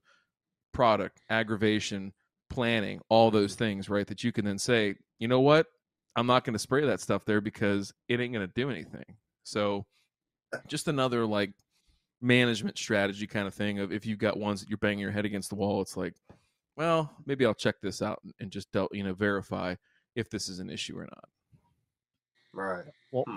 That is good. Well, good Well, what I Oh, yeah, well, what I do, the, uh, what, yeah, what about well, the what uh, I also phosphites? Mm. Paul, you got a question about phosphites. I'll talk to you about phosphites in a second. Ray, you go ahead, and then I'll jump in on phosphites. My, I, it just moved. Okay. A little bit. I, I just felt it. I Yeah. felt it. yeah, because what I what what my general policy is is that whatever is popular with the lawn guys, I don't use it, and that applies to both insecticides and fungicides. I don't use it because chances are they're misusing or misapplying that product. And so when I come across that same problem in the neighborhood, chances are, even if I were to properly apply that product, uh, I'm going to be faced with an, a pest or a pathogen that is resistant. So that's why, for example, I love Exteris because nobody uses it outside of the golf course. That's why I love things like Lexicon. Nobody uses it outside of the golf course, and uh, because it's expensive. Yeah, right. Yeah. oh no, okay, no, Paul, Paul, Paul. What if I told you? Now listen, I use it I because it, the you know, hey, listen, it's like a good it divorce works. lawyer. It's expensive because the shit works, right? But um, if I, Paul, if I if I had you have you ask a uh, customer to do a five hundred dollar an acre application, what do you think the uh, what do you think the buy-in would be? What would your conversion rate be on something like that? I mean, I've got some that might spring for what I would have to charge for something that cost me five hundred dollars an acre, but not many. Yeah, but yeah, that's no, the other works. problem here. Most of our yards are big. I mean, I, I don't know how large a properties Ray is dealing with in Hawaii, but I mean, it, it's nothing for me to have a two acre yard, a three acre yard, a five acre yard, and I, I these these I mean that that's a big hit for somebody to go in there and charge them to do that. However, yeah, Paul, when you've got twenty five hundred dollars in just material costs alone, you know, and and, and right. billing that yeah, to a customer have, like, hey, I got I you for thirty days. It's going to cost seventy five hundred bucks, but I got you for thirty we can, days. We can kill it, and I can go sod it. yeah, but, the, but on the other hand, replacement cost. Okay, I always look in terms of what is it actually going to cost if this lawn, you know, shits the bid and you got to replace it. I mean, and who is going to pay for that replacement? Because in my case, did I tell you how much sod costs, Paul? Guess how much? You did. It's it's it's less four dollars. Uh, hundred and eighty dollars for four hundred square feet here. So, uh, and that's just if well, you're just buying one pallet. If you go into bulk. I mean, I'm pretty sure on a big yard I could get it down to 150 dollars a pallet on certain varieties. Let's However, just say this race: Scarface could come in and play clear the mirror in Hawaii cheaper than he could sod his freaking yard. I mean, that's just that's exactly, exactly. But then, even if sod were dirt, dirt cheap, consider the disruption to your customers' life because hey, now it's dirt until the grass gets replanted. Right? Now it's patchy, ugly dirt. And even if, like, for example, somebody had Bermuda seed, it's patchy, ugly dirt until it gets fixed. So I keep that in mind because it's not only the sod. How does that sod get off the pallet, get on the ground, be laid out so that it is mowable when you're done laying it out? Because that's the other thing too. It's like I, I consider all costs associated with death from disease or insects. All costs are factored in, all of them because uh, by the way, you know that four dollars a square foot for it to be installed and top dressed and leveled so that it's mobile after installation. That four dollar a square foot saw just turned into eight dollars a square foot. In my case, oh. I was just I was just so thinking I would I would I would pay good money to just be a fly on the wall and listen to Ray's conversations with his customers and uh, how they react and no they I just, they, they uh, actually oh, it's, it's... dropping all this on them. No, because Paul, I have people that have literally told me, "Hey, I spent fifty thousand dollars on on sod, uh, I don't want it to die. I, I, They bring I, it I up with- see definitely where you're coming from at those prices. You know, they bring it, they bring it up. In other words, what they're telling me is, uh, man, you better not f it up. Well, Okay. that's, that's what it comes down to, right? It's like when you're dealing with uh, that kind of price on the materials. That's for sure. Or, or oh, even I for love these people, I love with, those ones. Yeah, and or even with these people with smaller properties, they still tell me that okay, this is only ten thousand dollars worth of sod in front of you, but I had a hard time coming up with that money. Don't f it up, Sure. you know. That's that's the truth. Is that's what that's how you sell it too. Is like this is insurance, right? Like this is insurance, especially you know when I'm looking at this or I'm talking to clients, and it's you know we're we're five figures, six figures. It's this is everything that can go right, but here's everything that can go wrong, and here are the ways you know X, Y, and Z that we mitigate that. Here's all the costs associated with that. You accept your own risk tolerance, right? As the client, I'm I'm going to lay it all out for you of what can happen, right, relative to what you're willing to spend. And just like Ray, I don't sugarcoat anything. I'm here to tell you the truth, right? And I th- I think Mhm. you know, I think that's where whether they don't know or they're not not willing to tell the truth. I've seen so many I mean any any walk of turf, right? Sports turf managers, golf course superintendents, lawn care operators get themselves into trouble because they can't, won't, or don't tell the truth, right? And they don't communicate forward to say like, "Hey, there's some bad stuff that might happen here, and here's how we're going to manage around that, and here is what it's going to cost to do that, right?" And so, to Ray's point, you know, we always talk about ROI, right? Return on investment, right? That's a really, really big thing. I always talk to my clients about COI, right? So the cost of inaction, right? If you don't do this, right? If we don't make this, to Matt's point, seventy five hundred dollar treatment, and the whole yard, you know, shits the bed. Where are we at, right? It's not just money at this point; it's time, right? Are we going to be too late in the season to, you know, resprig or Fix sod your yard? Is it going to be right? I mean, it, it, it's not just a function of money all the time. So, and I get it, like, you know, Joe Sixpack who lives on Main Street might not care, and that's all good. Like, I get it, but it's always that risk profile of what somebody's want to accept. One thing I wanted to show real quick, J Pink, cue it up here. This is a really interesting photo. So this is lexicon. This is the one that Matt was talking about. Ray was talking about. So the big thing that they discovered here uh, with this product, they first discovered this in um, potted uh, annuals and um, different ornamental plants, right? So this is a mix of a strobilurin and an SDHI. And what it does is what you're looking at here. So scroll up, J Pink, so you can see both like the top and the bottom of the photo. So up on the top, these are sprigs, and these are about uh, I think of like seven, eight weeks old, being mowed on a green. This is in Pinehurst, North Carolina, and on top, these sprigs were pre-treated before they were harvested with Lexicon. The bottom were not, right?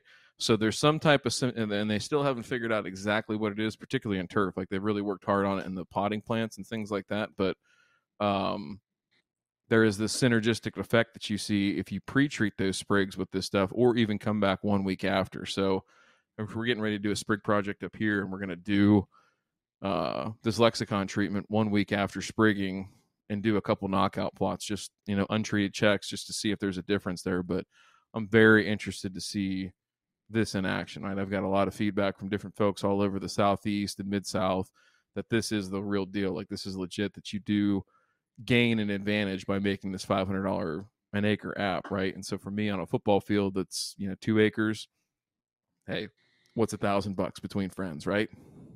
Mhm. But again, and the same thing. It's always just it's laying it out. Hey, thousand dollar insurance policy that we might gain, you know, three, four, five days, ten days of of better growing conditions. Drop in the bucket. Let's do it. Right. Different stakes, different risk profiles, all that kind of stuff.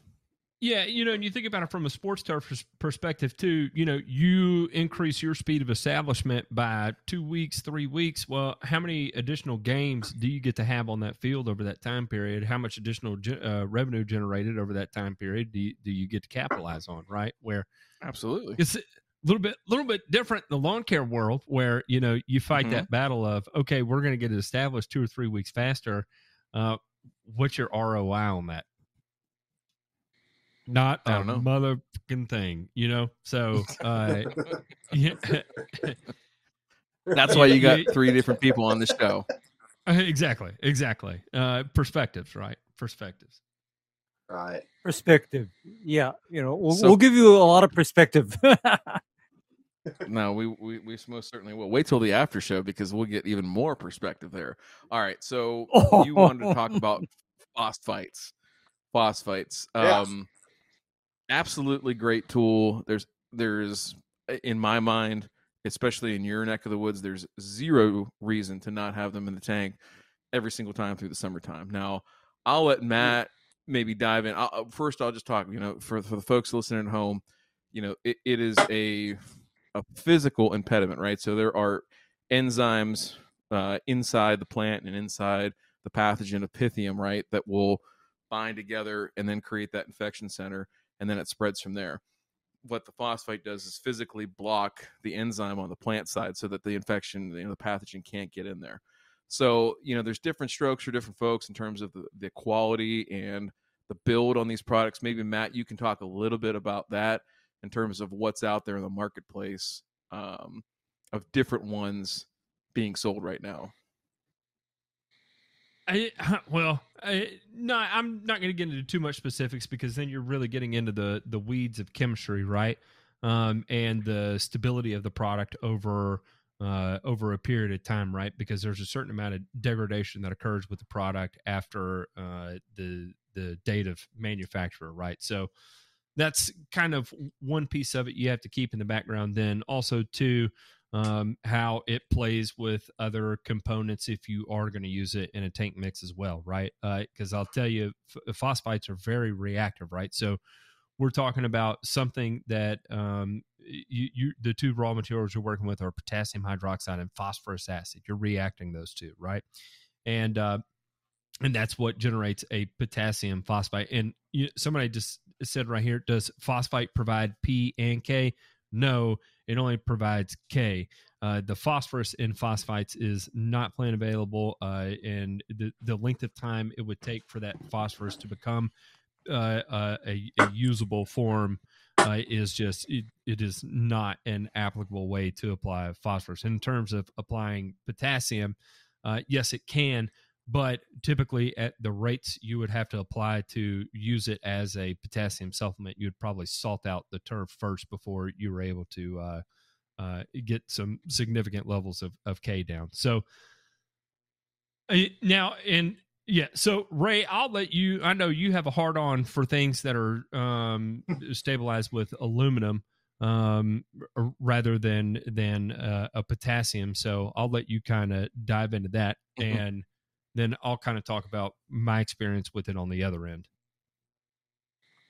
Right. Well, when I'm dealing with uh, that high value turf, uh, my preference is to tank mix Phosphetal L, also known as Aliette or Signature, with something like Exteris, because Fosetyl-Al is the phosphite that has been proven as a Pythium and Phytophthora control in both agriculture and turf. It's been proven and it's actually a EPA registered fungicide.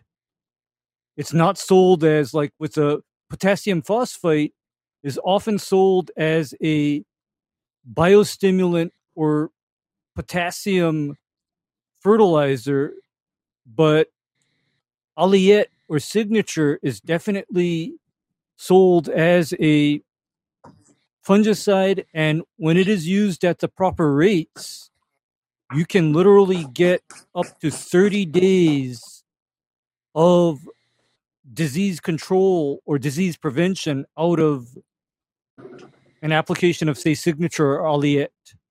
And it also is very synergistic with your other established fung- fungicide applications. Like a common one in golf is Daconil plus uh, signature or else Mancozeb plus signature.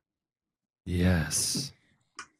Yeah, a little, a, that, a little, a little overspray from your shrubs on that one, and boy, you're that is curative action. You're good. You're There's, good. Yeah, you're, you're that is, that is one hell of a. Him. Yeah, I mean that is one. Hell, I mean pretty much everything. You you you you do a little Daconil, Mancozeb, and and phosphite oh, on. Daconil. Boy, oh oh oh oh Daconil. Yeah yeah. yeah well, yeah, that yeah, yeah.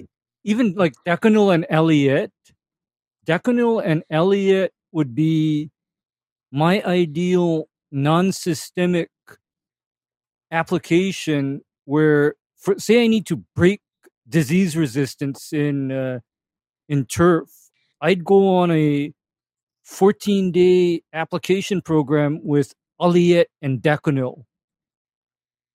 And I'd keep it up until that particular pathogen got eradicated. I, I, I'm not, I don't want to put ideas in anybody's head out there. So please, this is just me telling a story. Just me telling a story. But I worked in a fairly high pressure disease environment, some older bent grasses that were awful on fairways. And all mm-hmm. we sprayed, I'm not kidding you, all we sprayed were phosphites in low areas when it got hot and off label low, off label low, right? So this is the old dry flowable version of uh, chlorothalonil. So low rate on mm-hmm. that was mm-hmm. like five pounds of the acre. Spraying at three pounds of the acre every seven days. Clean clean, clean, nothing out on these fairways when we started doing that. And it was paying the butt because you had to spray 38 acres of fairways every seven days, but or five days or whatever it was, but uh, nothing out there. So, yeah, the old overspray from the rose bushes sometimes ain't a bad deal. Is what I'm saying. what's what's the oops? Oops. Yeah, Oops. yeah. It's a yeah. Oops. You know that JD nine gun takes on a life of its own uh, sometimes. It was it was all rinsate, sir. All rinsate. yep. Yep. Absolutely. Diluted? Oh, heavily. Very heavily. No problem at all. I, you know, very, chlorothalonil not being available is seriously one of the um it just it really chaps my ass do I get why it's not? It, yes, I do, and you know, I'm not here to to argue one way or another, at least not on this show. But um, oh boy, you you you talk about all the, I don't know. I, when we're talking no, well, about so uh, for people that are asking about fungicide resistance, which I've seen a couple people get in there before, and uh, there's there's there's multiple kind of facets of fungicide resistance. Number one is going to be your class of fungicide, right? There are certain classes of fungicides that are going to have a higher potential of resistance. You know, like um, uh, uh, uh Demay was was talking about uh, thiophanate methyl. It, uh, unfortunately, you know, DMI classes, not all DMIs, but specifically thiophanate methyl is, you know, has a very high potential for disease resistance, for developing resistance um, uh, strobilurins, you know, have a very high chance of uh, those uh, diseases developing resistance towards it. And you know what? Uh, at least what the data we have right now says that combining multiple sites of action, because you have to think how these fungicides are actually eliminating the disease.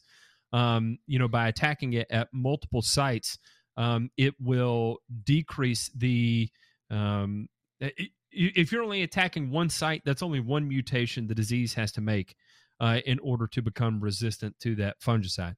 Uh, versus if it attacks multiple sites at one time, i.e., chlorothalonil or mancozeb, um, that is going to attack many, many, many sites. So, in order for a disease to become resistant to that fungicide, it would have to make multiple mutations in in order to become tolerant of it, right? So, um, it, being one of the, the the lowest risk of developing resistance, it would just make such a great tank mix compatibility agent. And what science is, is saying is that you know, typically the more sites you attack at one time, that would be the best way to manage disease resistance.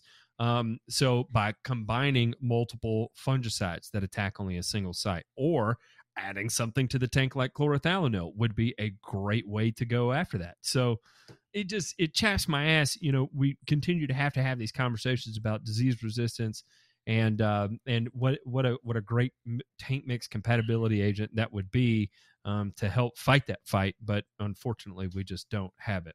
So I don't know where I'm going with that, but You lost you your camera. No, I know. No, you you you, you went uh, exactly where we needed to go with it because as far as you know things like gray leaf spot we wouldn't even be talking about gray leaf spot if in fact you could legally apply four to eight ounces per thousand square foot of wettable powder mancozeb we wouldn't even be discussing gray leaf spot. Okay? Because that would be the non issue and I wouldn't be dancing around with Aliette if I had Mancozeb because Mancozeb is excellent for preventing but not dealing with active Pythium. It's a good preventative for it, but it's not intended for reactively treating Pythium. What you do use for reactively treating Pythium is unfortunately a fungicide that has extremely high risk of resistance, and that would be our Subdue Max or Mefenoxam EC, right? Segway, yeah. Yeah, or else the new one, uh, Segway. I forgot what uh, F FRAC number that is, but Segway is also something that has an extremely high risk of resistance because it only affects the Pythium disease on one site and via one specific enzyme. So, hmm. you know, you keep on using Segway and you're going to create uh, Hulk Pythium. Also, not cheap at all. And it's also it's also expensive because uh like in the 1980s and the 1990s guess how much a four pound bag of Fore wettable powder was ryan? 20 bucks about that much $20 $25 and uh you know so you used four ounces per thousand square foot but it mm. worked and I could safely run that as a standalone fungicide or I could tank mix that with something like Benlate or 3336 and get good coverage for dollar spot. And I think that's what you've seen is with the chemistries, right? Is that Eh, you you do have some more broad spectrum now with the SDHIs, but there you know it's gotten very specific, which is a good thing, right? That we have these very niche products that go over very eh, eh, that have great activity on very specific diseases. That being said, outside of the SDHIs, there is not in these new new flavors of DMIs that are not plant growth regulating, right? Those are those are kind of the new things in golf that I think think will matriculate down into lawn care and residential turf for the most part. But um, the things that I see that are challenges in the fungicide world are really threefold. One is the resistance issue, right, that we have with some of the commonly used products, right? The, the next thing is the fact that we're not seeing major manufacturers step up to the plate and try to get these things registered for uh, sports fields or even lawn care, right? Because it's just too high of a bar to clear, and they don't want to mess with it, right? They just want to keep it golf only. So, like, there are some fantastic contacts out there right now that will never see the light of day in lawn care because it, it's just not worth it, right? The ROI is not there for these companies, and so that uh, unwillingness to to try and bring to market newer chemistries that will have a more profound and wide, you know, wide ranging impact is concerning. And then last is just that, you know, some of the stuff's going to start going away. Some of the older stuff is going to start going away. And, you know, so it's kind of like getting pushed from two sides, right? So you're, you're going to continue to lose stuff that, um, is worthy and works and is in that right price range and, and price point, right? For, folks to operate within. And so I, I don't know. I mean, it, it's going to be a really, really interesting next, you know, not to get on the soapbox here, but next 10 to 15, maybe 20 years of how this all unfolds with fungicides, particularly on lawn care, um, in in more widely used turf spaces. So again, parks and sports fields and things like that are, are going to get compressed from both sides, right? You're going to lose more stuff. You're not going to gain as much, and that attrition factor is going to be real to the point that uh, do we accept, you know, lesser, you know, standards or lower standards of turf? I I don't know. I mean, that's kind of where I think it might be headed, but it'll be interesting to see how it all plays out.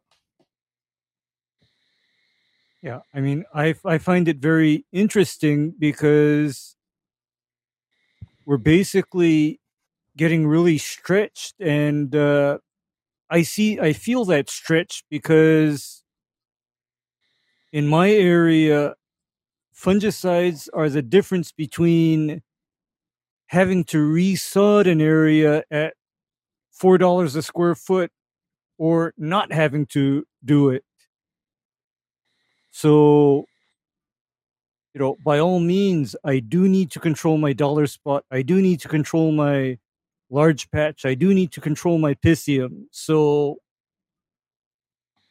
it's uh it's just a matter of uh you know what the technology brings and yeah that's uh and unfortunately with this new technology also comes greater cost. However, there is something I don't miss about the older chemistries. Some of the older mm-hmm. chemistries were actually very toxic and dangerous to the applicators as well as to our customers. Oh, there's because, no for doubt. example, I mean, it, yeah, yeah, you're, yeah. you're on the right track there. Yeah, because for example, uh, Daconil tells me if I have a leak in my gloves. Do you know how it tells me? How's that? Wherever, wherever Daconil gets on my skin, I get hives. Oh man. I, I mixed up a lot of Daconil, dry flowable Daconil in my day with no mask, no gloves, like just being an idiot. But uh, I, have cut thousands of pounds worth of bags and just dumped them in, of, into the sprayer. Of da- of, oh yeah, chlorthalonil yeah, DF. Oh, yep. Dry flowable chlorthalonil. On on the other hand, uh, even with mancozeb, I mm-hmm. suspect that mancozeb is probably what gave my grandmother leukemia. because my grand no awful, right? because my no because my grandmother was an orchid collector. She was an orchid mm-hmm. collector. And one of the things that the old lady would do is mix up some Fore in like a five gallon pail and then mm-hmm. dunk dunk the orchids pot and all into that you know bath of mancozeb like marie curie dying from uh the radiation exposure right? God rest her soul. Exactly exactly and so the- uh so it's like by now all the new chemistries if they have any potential for being carcinogens or mm-hmm. toxins, mm-hmm. they're they're probably not even going to get past EPA registration anymore. So th- I got a question for Paul, and then there's a question in the chat I want to address about summer patch. So first, Paul, do you get you know in your area how much pushback, questions, inquiries, whatever do you get on like that environmental side of hey, what are you using? Is you know is that a big deal in your area? And like I'm sure you get at least some of those questions. How do you answer those? How do you, as virtually a business owner, lawn care operator? Uh, this is really? a huge agricultural area, and uh, they are used to. Uh, I mean, it's just uh, nobody's ever, ever ask me what I what I'm spray out, what I'm spraying, or. Don't hurt yourself. I, I, I, sometimes will have you know the question. Uh, is this safe for my dog or whatever? okay. Like, okay. Yeah. But I mean, never. is there that environmental question? I know my buddy Chris uh, lives in Asheville, and uh, when all the things were going on with glyphosate, I, I, know that he was saying that people were like, "You can't get near my house with glyphosate," and he bought that uh, Mirimichi fatty acid stuff to spray. but oh, it, does, it, it works. That stuff have, does work. It's quick. It's quick, yeah. He, he said that the animals love to come eat it. oh, but, yuck! Uh, we uh, we I, I, I have I, I get zero of that. I'm going to be honest. I'm, I'm very fortunate in that in that respect, I guess. Um, no, I, that's good. That's good because I think I, I see it like 50-50 of I don't care. I'm just worried about the outcome and not so much like you can't come do this or you won't do this or anything like that, but more of just like uh, more inquisitive of hey, what is that stuff you're using? Like people are just curious, right? And I, I can always talk to those people and have a good conversation mm-hmm. of hey, I'd I'd love to tell you what it is and how safe it is, right? Because like you know right. we get into those things of okay, like a Acelepryn, right? doesn't hurt bees. Yeah, it's more expensive, but you know what? Like it doesn't even have a signal word on the label because it's so non-toxic, right? Its LD50 is 5,000 milligrams per kilogram of body weight. North of that, right? It's higher than that. It's incredibly safe. It's safer than anything else we could use. Um, but then you know, it's funny. You go to some states like you know Connecticut and uh, and others where even though it's that non-toxic, you can't use it. Like it just it doesn't make sense. It doesn't compute. So I uh, I'm glad that you don't have to deal with that. Um, I enjoy answering I have those some questions customers to... that are very curious about what I'm spraying just because they want they want to learn. You know, they want to know. I, I oh like yeah, yeah. One same. guy, and his dad was a golf course superintendent, so he feels like he's kind of reaching back to his roots. But he he always is. He'll text me after I've gone to his yard and just ask a bunch of questions about what I've done, and it's not to find out if I'm you know killing his family and his dog. It's just because he wants to learn what's doing what and and why is that doing this and this kind of thing. He even uh, he even got on the Amazon because he's got a little Bermuda patch in his front yard. His his front yard is really mm-hmm. small, mm-hmm. but his backyard is kind of huge. And his fescue, his front yard is a small Bermuda yard. And I was talking to him about maybe growth regulating his uh, Bermuda, and uh, he got on uh, the Amazons and found him some granular uh, uh, T-Nex. And he's like, "Oh, oh is this? How should I use it?" I oh, said, don't get me, don't whatever. get me started on that. No, I mean, Paul. Paul, have you ever? No, I mean, this is this is uh, this is a Discord thing. This is a, if you're on the Discord, the lawndiscord.com, the one you know one of my favorite one-liners on there. This is this is you know grant. Some people people ask about granular fungicides. Um, and things like that. Granular PGR, or, or, granular PGR. Yeah. You know, this is my analogy is that um, granular granular PGRs, granular fungicides are like sheepskin condoms. You know, you're so preoccupied with the fact that is it going to work, you know, because you know what you should be using. It, it, it, that's not it. You should be spraying something, right? That you're so preoccupied, you just really can't enjoy yourself. So, you know, use the Durex, use the Trojans, right? Get out there and spray that stuff and do it the right way, right? you know, we we, we don't want to see anything bad happen. Yeah, Never we, we wanted that, to work that, line. His Bermuda's yeah. pretty tight right now. I mean, he's not real mowing it or anything, obviously, but he's cut. I, I he's got a little high in the push mower. I told him to go go as low as it would get it, and uh, we put some sand on it and leveled it out. So I mean, I think he's in pretty decent shape right now. But uh, maybe I need to follow up and spray him some PGR and show him the difference and, and get him hooked on on those apps too.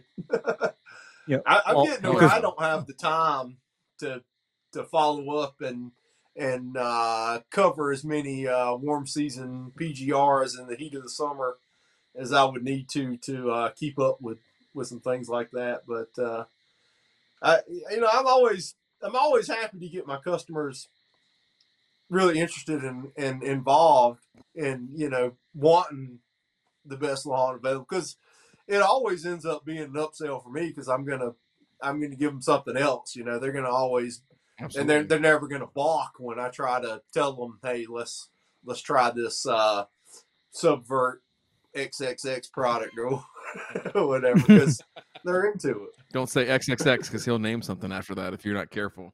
Hey, this is the next thing. Yeah. coming. that's gonna be that's gonna be the Sure. uh, phosphite product. Yeah, triple X hardcore phosphite. You know. Yeah. Like- Well, Don't yeah, there's going to be a cute name me. associated. Yeah, I, I know. there's going to be a cute, don't cute name, yeah, cute name associated with. But uh, you know, I'm glad you don't get a lot of the pushback.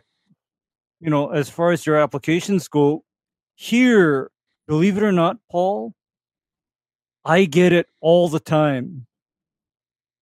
I get it all the time. And when glyphosate hit the news, uh, thankfully, Paul, I actually don't use a lot of glyphosate. But here's the flip side of that. I also have to tell people this is not glyphosate and this will kill you. This shit will kill you. It's not Roundup, but it'll kill you. I'll leave it to your imagination as to what that actually is. Um, yeah, some of those uh, non-selectives that you can spray on and watch the weed die are equally as hard on a human as they are on the weed. Oh yeah, oh yeah, Um, because I'm going to show my age in that I'm familiar with something called paraquat. Oh yeah, that's the one I'm thinking about. Yeah, and because I'm familiar with paraquat, I'm also extremely familiar with diquat. In fact, diquat is my main non-selective in most applications, especially when I'm not dealing with a turf renovation type situation. My preference is actually for diquat. Yeah, we, we use a bit of diquat here too, especially in wetter spots and things like that. Yeah, but uh, but yeah, I, I, I tell people that glyphosate literally replaced a whole list of chemicals that are either now banned or extremely restricted in where and how they may be used. So, you know, that's how I, I, I counter it. As I say, this Roundup is thank goodness Roundup came around because all the stuff I remember before Roundup had skull and crossbones on the bottles.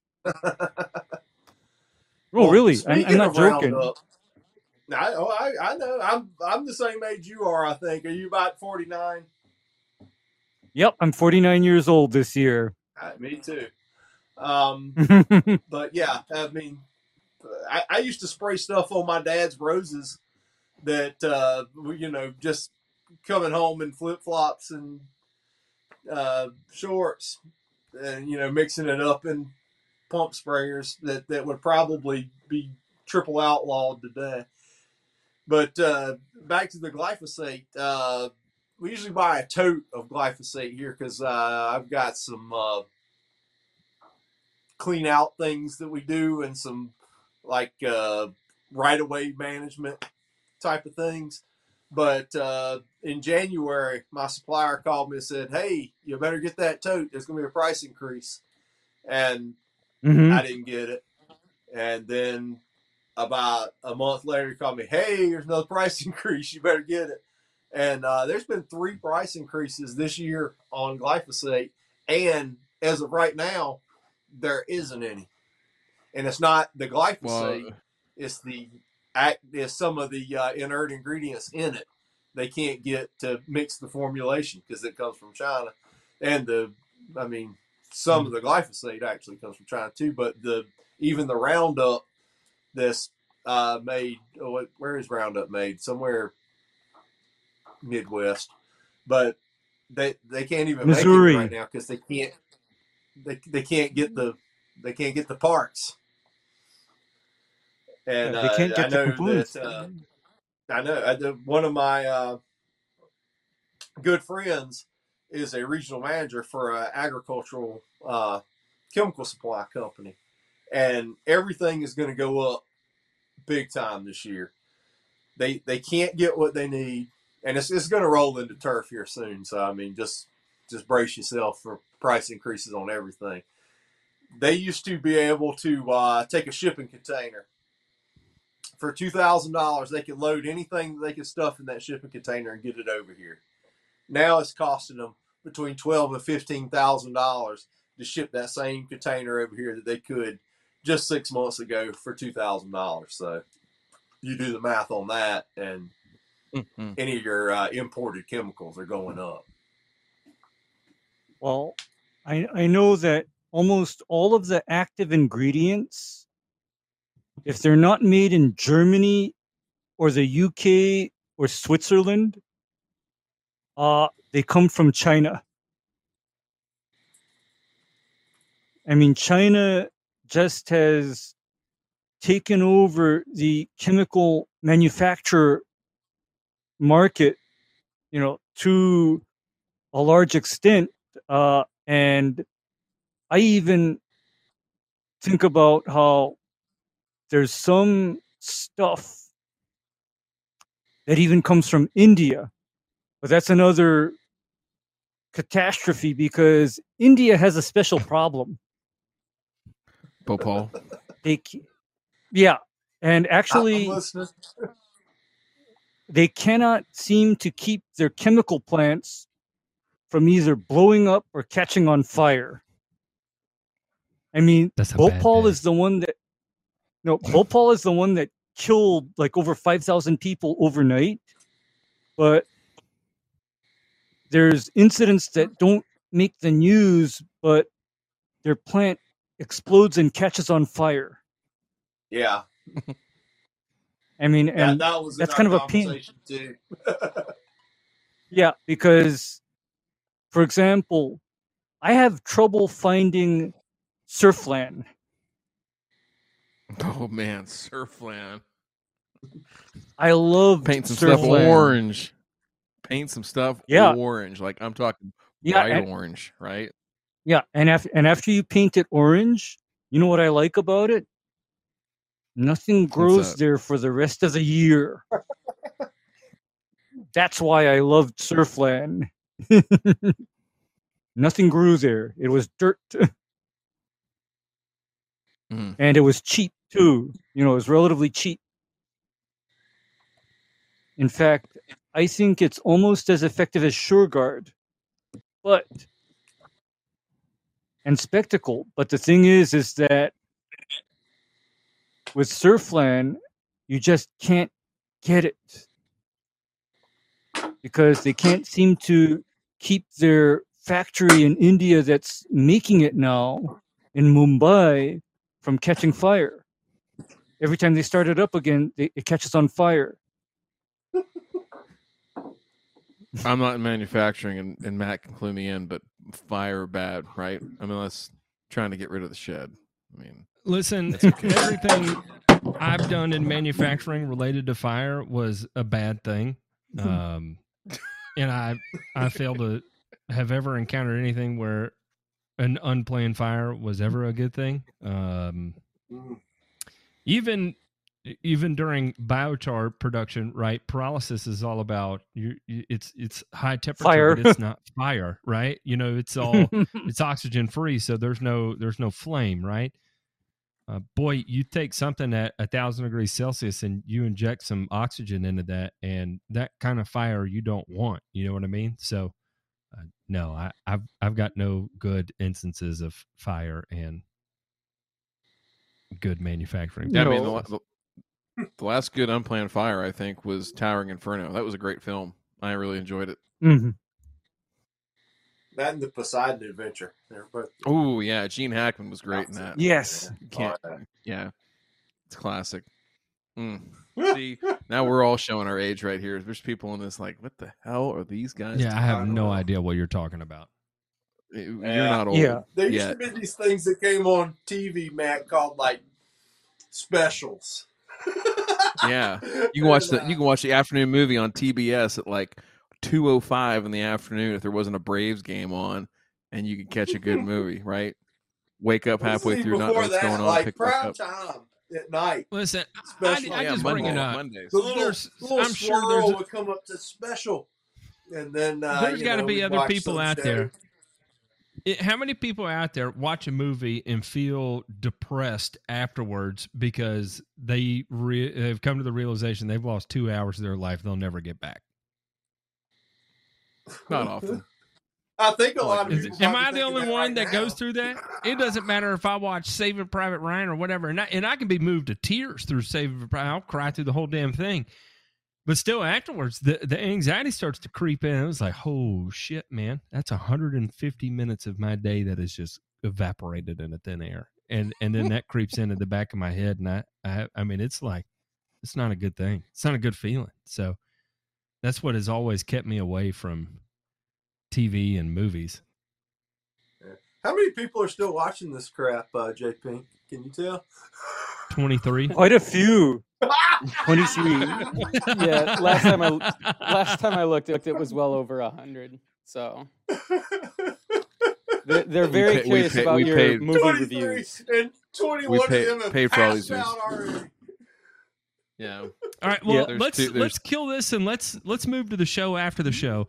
Um, so that way we can we can kind of cut loose a little bit and have a little fun. My camera is dead. Both my batteries are dead. Therefore, uh, this is why you have to look at the picture of me and my wife and my daughter there. But uh, Paul, seriously, thank you for coming on and hanging out with us today. Let everybody Man, know real quick where where can they it's a great find you? time. Where can people learn more about you, Paul the Outlaw?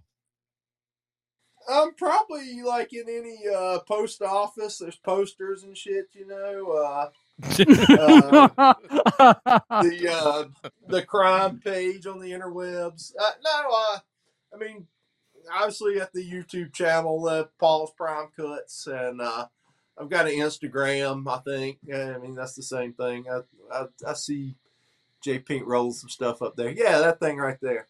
That's where you can find me. And you know, if you're in my area and need turf treated, don't call. I'm busy. It'd be seventy five hundred dollars minimum. Yeah, the prices are man. I, these people have depressed me with all this stuff, and I know prices are going up, and time is time is irreplaceable.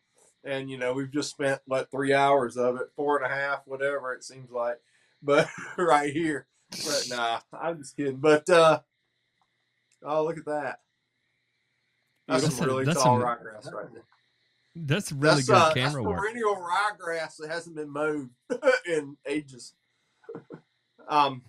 Anyway, yeah, just the YouTube channel, Paul's Prime Cuts. I'm getting all these texts right now. I guess uh, people are telling me to cut it short or something. I don't know. I'm sure. No. I'm What? sure everybody's mad.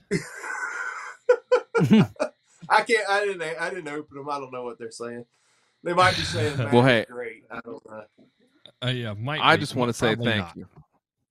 Well, I, I man, just want to say thank thank you. It's good good I being really on here. I haven't had a chance to uh, talk to you much, Ryan, or to get to know you, but uh, I'm looking forward to. Are you, who? Oh, who's going to the GIE this year? Uh, Oh, what boy. is not at? Hands raised. Mhm. Nah. I'll I'll I'll do my best to be there. I, I'm I'm loaded to the gills right now with fall projects, but if I can uh, squeeze go a couple of days out there, I will not. However, not be partaking in the peanut butter whiskey. So I will. Yeah, uh, I, I- I, I- I think if, in uh, the Kentucky they sell 45 supplier will be packs. there or not. I- think they sell 45 packs of Keystone Light in Kentucky. I think that's state law. So Mm. Yeah, if I if I Uh, find you the GIE, we'll we'll get you a at least one of them 24 ounce cans of Keystones. That that ought at least cost a buck. Oh, at least a dollar down there. So seriously, no, it was it was good getting to meet you. I can't, I can't, can't, can't wait for the after show with Paul's Prime Cuts because let's be Oh, honest, Paul's like, Prime Cuts is I- Audi, man. I'm I'm way past my limit. we're we're gonna get rowdy. I think uh, because there is Oh. Uh, the, the the good thing is for everybody that's watching that wants to subscribe, join the channel and uh, get access to this via Dirty Deeds on the Discord. You'll get a private link in there. That's live for ten minutes, ten minutes only. then it disappears into the ether. It's gone, never to be seen again, as my friend Matt would say.